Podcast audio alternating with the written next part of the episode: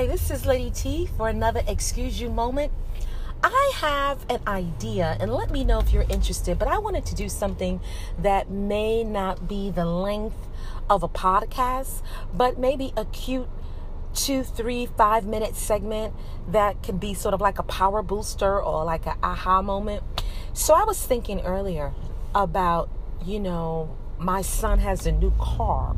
Well, it's new to him. It's not twenty twenty, but he we bought him a new car for college. He goes to college in Mississippi, and we're in Georgia, and he needed to be able to get back and forth. And so, um, you know, we came together and said, you know what, he needs a vehicle, and so we purchased him a vehicle. And so today was the first time I drove. I've driven it, and I just began to think about, you know, the maintenance and things that's required for his vehicle, and any vehicle for that matter. And I began to think about the oil change process, how that's so vitally important um, amongst all the other um, routine checkups that need to be done. The oil change is one of the most critical as well. And I began to think about, you know, when you do an oil change and you pull out the, I'm just called dipstick because I don't know the name of it, and you check, you know, the level of the oil. Then you check if the oil is dirty, if it's black as opposed to end up being a different color, and if it's thick and, you know, grimy, which lets us know that it's old, it's, you know, low. Sometimes it's below the the measurement where it should be. And if it's really, really dark, that lets us know it hasn't been changed in a while. And all of these things compromise the integrity of the car.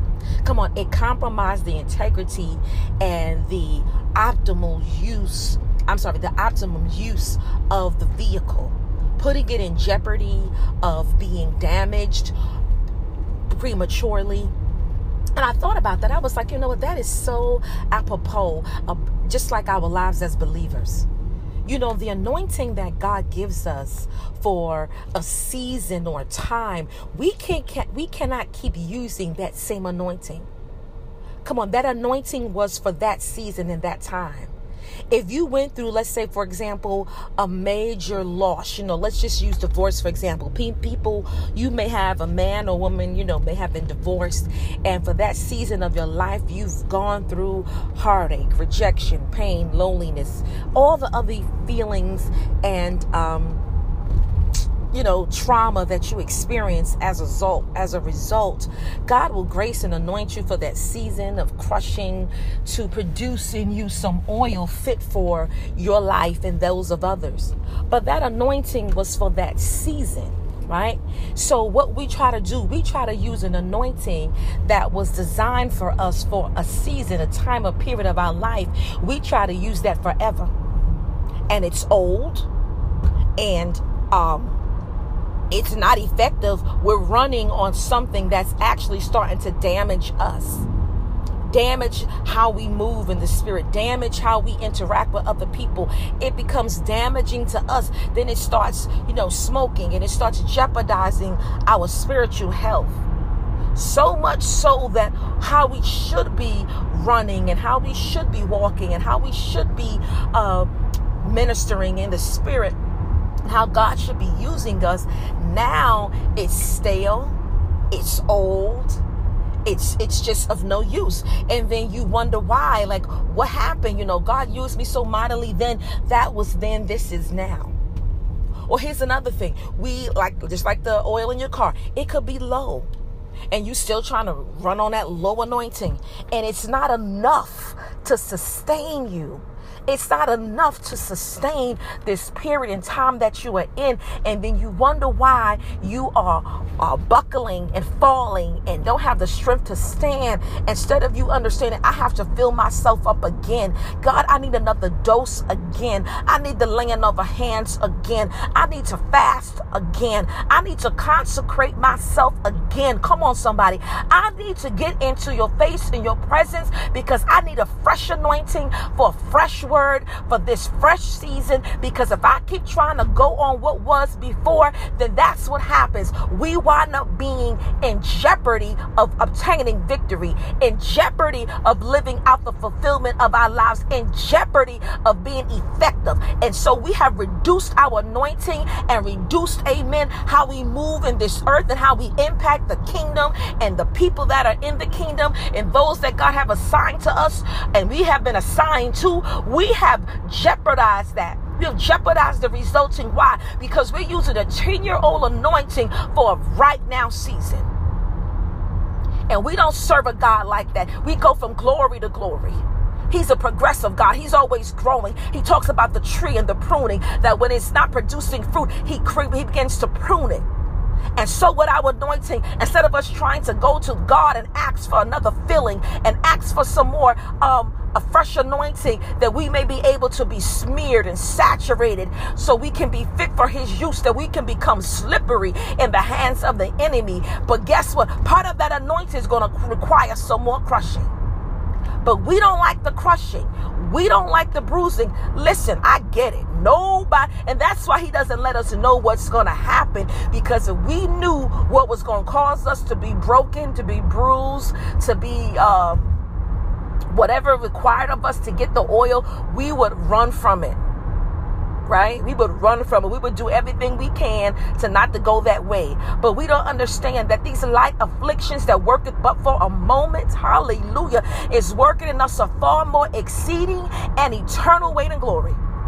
So don't despise the oil change. The oil change is necessary. The oil change, amen, is what's going to keep you running. The oil change is going to allow everything in the machine inside of you to run, run well. You don't have to use up so much fuel. Come on. That's why you have to work so hard in the spirit and you labor in it. What, what should take two and three minutes of prayer to be able to tap into the things of God? Gotta, you got to toil for twenty minutes because you're using old oil. Old oil. It's not the devil. You haven't changed your oil. Come on. It's not the enemy. It's not the people. You haven't changed your oil. And this is not a one and done. I'm not saying that there are not outside elements like the adversary. And there are times where people are low in spirit that may pull and drain on you. Even Jesus said that he couldn't perform any miracles because the people didn't believe. That's a separate podcast. You know, if this is you, what I'm talking about. You don't want to do what it needs to, what it's required of you and what it's going to take to get to that next level. And so you keep operating in old.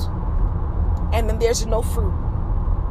Come on. But I want to tell you today, just like we schedule time before, sorry, before we have to um, get inspections done for our cars and checkups and stuff.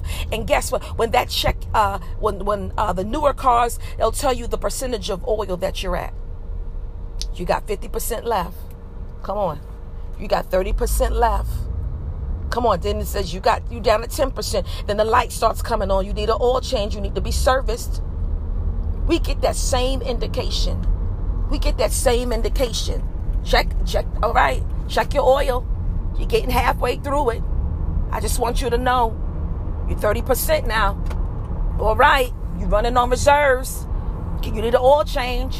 But instead, we'll keep running on reserves, messing up the car, causing all type of damage that's going to cost us more in the end if we just would have paid attention to the check oil light. We need to pay attention to the Holy Spirit when he's telling us to do what we need to do, because he's trying to pour new oil in us. He's trying to keep the oil we have fresh. Come on. But instead, we keep moving in our own ambition and our own flesh and our own might. And then we wonder why it's falling to the wayside. And you could even discern those that are spiritual when something's manufactured I'm not talking about emotional sensation. I'm not talking about any of that. And that may be a result, but come on, those um, in the spirit can discern when something is truly sound, truly anointed, truly potent and consecrated and concentrated in God. If the Lord will use you, others will bear witness. Amen. So get your oil changed. Stop delaying it. Stop putting it off. Stop buying cheap oil. If your if you, your car requires synthetic oil and you got to pay more, pay more for it. Pay more for it.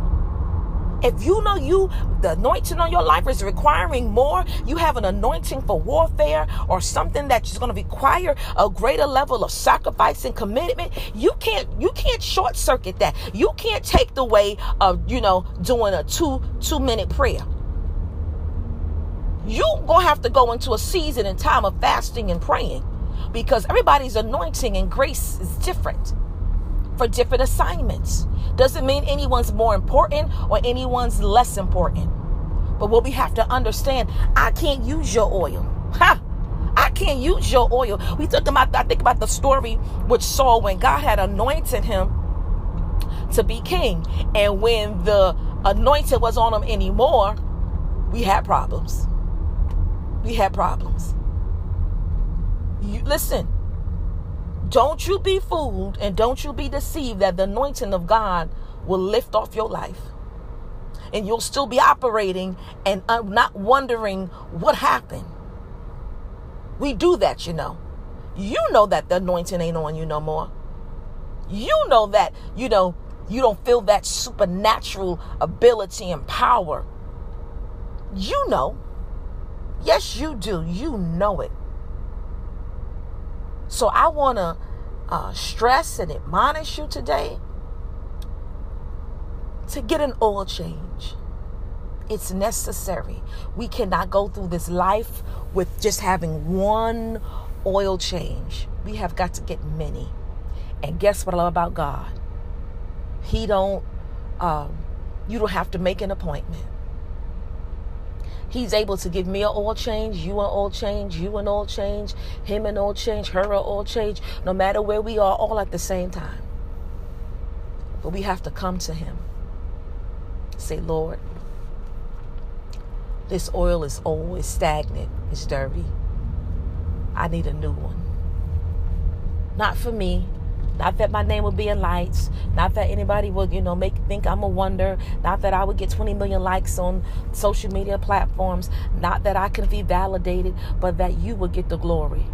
That your name will be glorified. That whenever and wherever you use me, I understand and I know that it was unto your glory, not mine.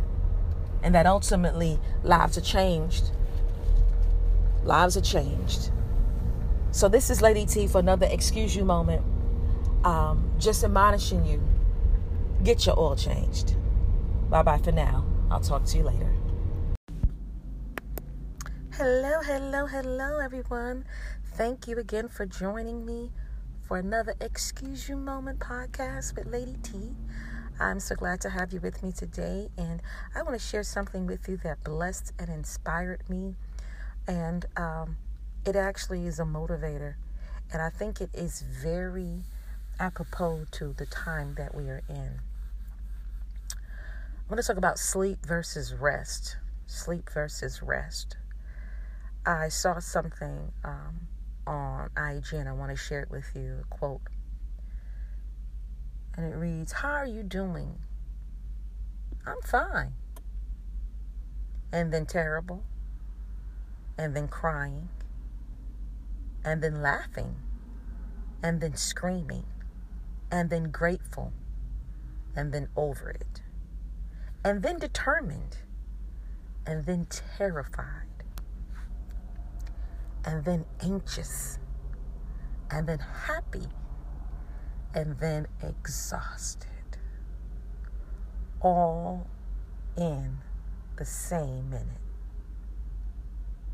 How many of you can identify with that sentiment? That was by uh, Dave Del Porto, Diva Del Porto. That kind of sums up the state of mind I would say our society is in now, and then we're trying to get back to some sense of normalcy. And I don't like that term, because getting back to what is what is the new normal, right? This is not the new normal. I don't receive that this is the new normal, because to receive that this is the new normal would mean that we have not overcome. This new normal, I don't receive. It's going to be everyday threats of uh, life, every day living with disease, every day living in uncertainty, every day being challenged and fought for our peace. My God does not tell me this is the new normal. And because we are all battling emotions from second to second, minute to minute, we really, and I'm saying we because I want to include myself here, are not really experiencing rest. Yeah, we lie down, and at different times of the day, we all go to sleep. Some people are um, circadian, their body's circadian rhythm is, I believe, in sync or on schedule, right? What is our circadian rhythm? It's our internal clock that tells us when to lie down and when to get up. And a lot of times that's compromised because we don't get enough light in the day. Our daily habits usually affect, and I would say negatively, if you're a person that struggles with sleep at night, you will find out that your circadian rhythm is off. What do I mean? That you don't have a daily uh, habit of how you maneuver and move throughout your day.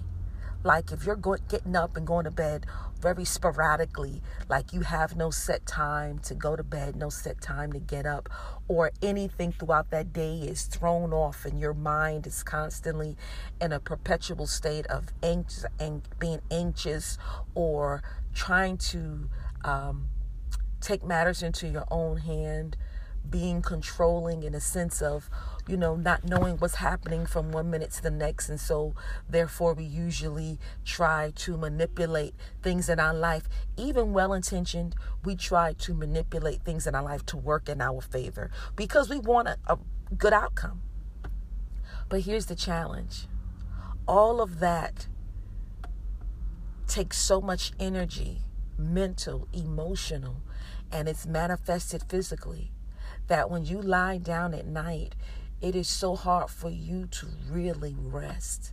Yeah, you close your eyes and you may even get a couple of hours in, but you don't wake up rested.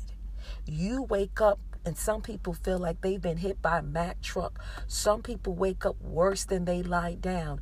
And that is definitely not the will of the Father for our lives. He comes to give us rest. And I don't just mean sleep rest, but rest in regards to peace. Rest in knowing that He is in control. Rest in knowing that He is truly the author and finisher of our faith.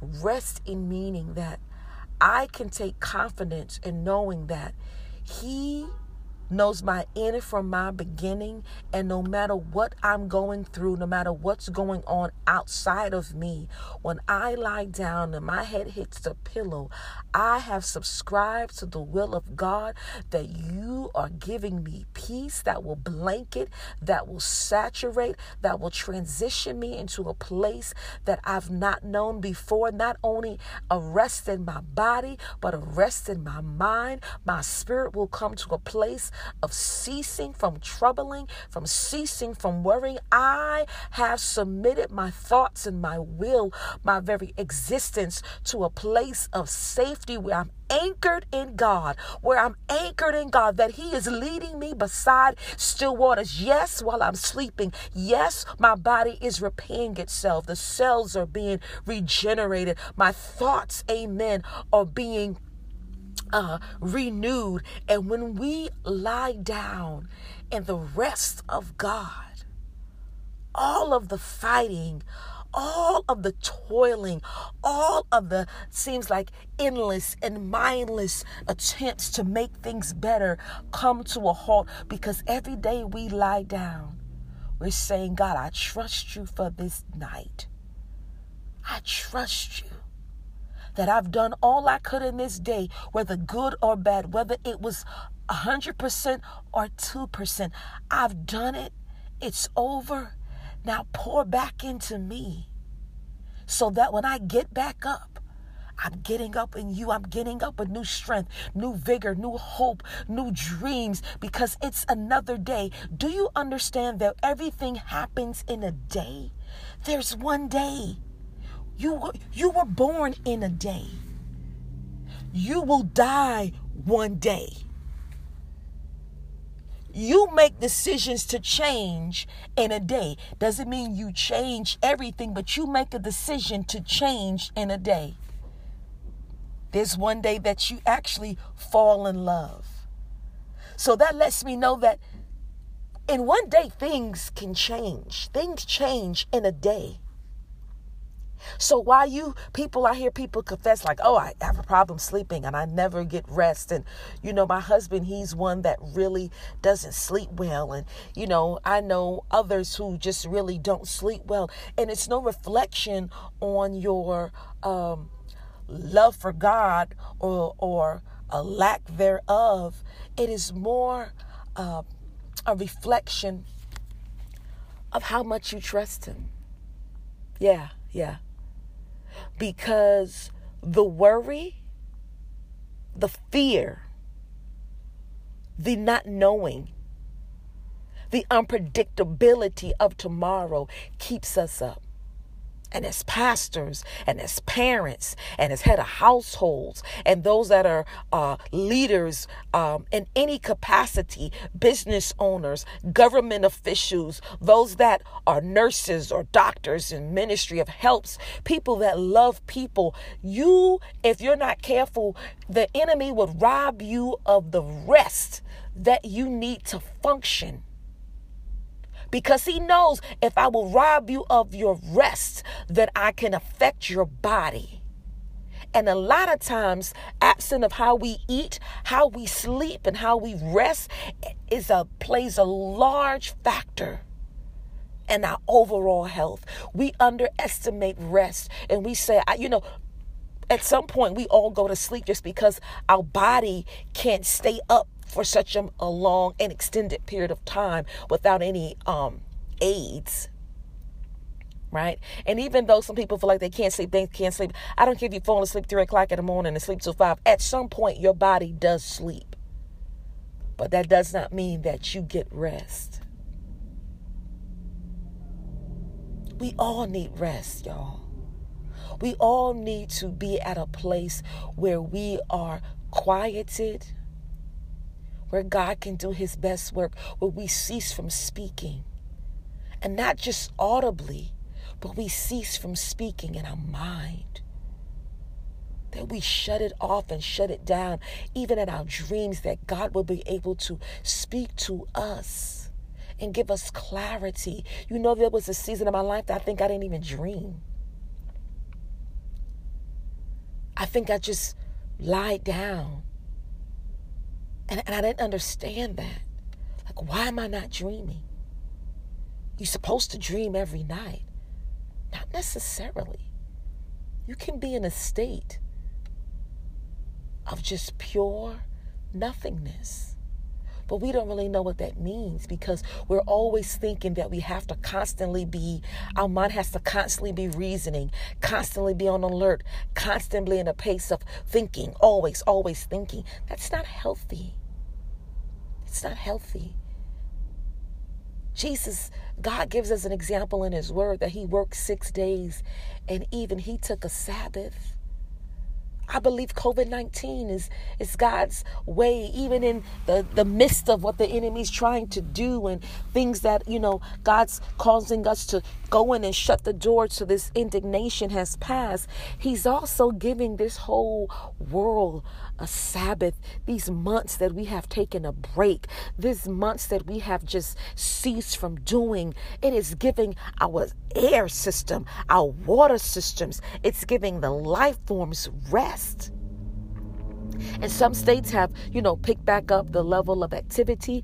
But for those first three months, from March to May, Oh my God, we didn't even know what to do with ourselves. But nature and heaven was rejoicing because we wasn't taxing it. We weren't abusing it. We weren't over um, just just sapping it. And so in the natural, so in the spirit, we have overutilized and oversapped our bodies to the place that we have been broken down, that when it's a time for us to really rest, we can't even do it properly without some outside aid. And I just subscribe to the fact that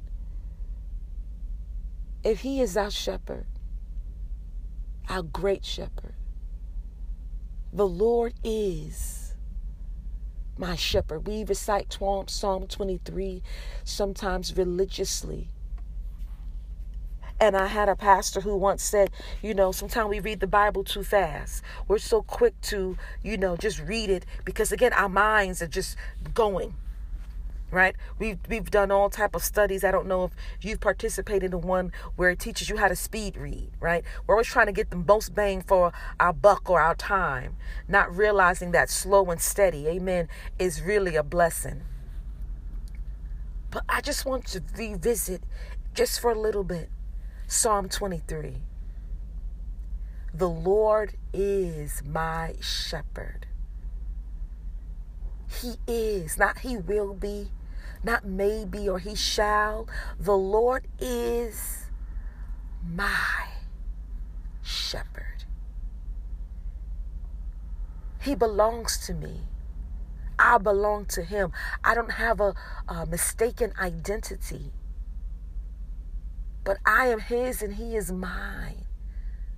But what is he in this context? He's my shepherd, my protector, the one that leads me, provides for me, nourishes me, keeps me.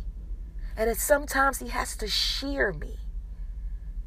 He beat back the wolves and the adversary and the prey that come to eat of my flesh. The Lord is my shepherd. That alone would give you rest at night. Do you believe that he is your shepherd? Because if you believe that, the B clause of that is, I shall not want. Hallelujah. That's a Selah moment. That's a moment where you pause and just marinate on that. And I shall not want doesn't just mean food or provision or your needs being met. But what is it that you're wanting? Is it joy? Is it peace? Is it contentment?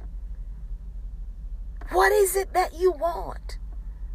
We limit that and we just define it as provider, Jehovah Jireh, but he's your shepherd that you shall not want for anything. Whether you got lower self-esteem, you shall not want to be accepted. You shall not want. What are you wanting? Bless my soul, this scripture this morning. What is it that you're wanting? Harmony. Unity. What is it that you're wanting? Rest for your soul. See, we sleep, but we don't rest. But the Father, the good shepherd, the great shepherd, he wants us to not want. And if you really take time of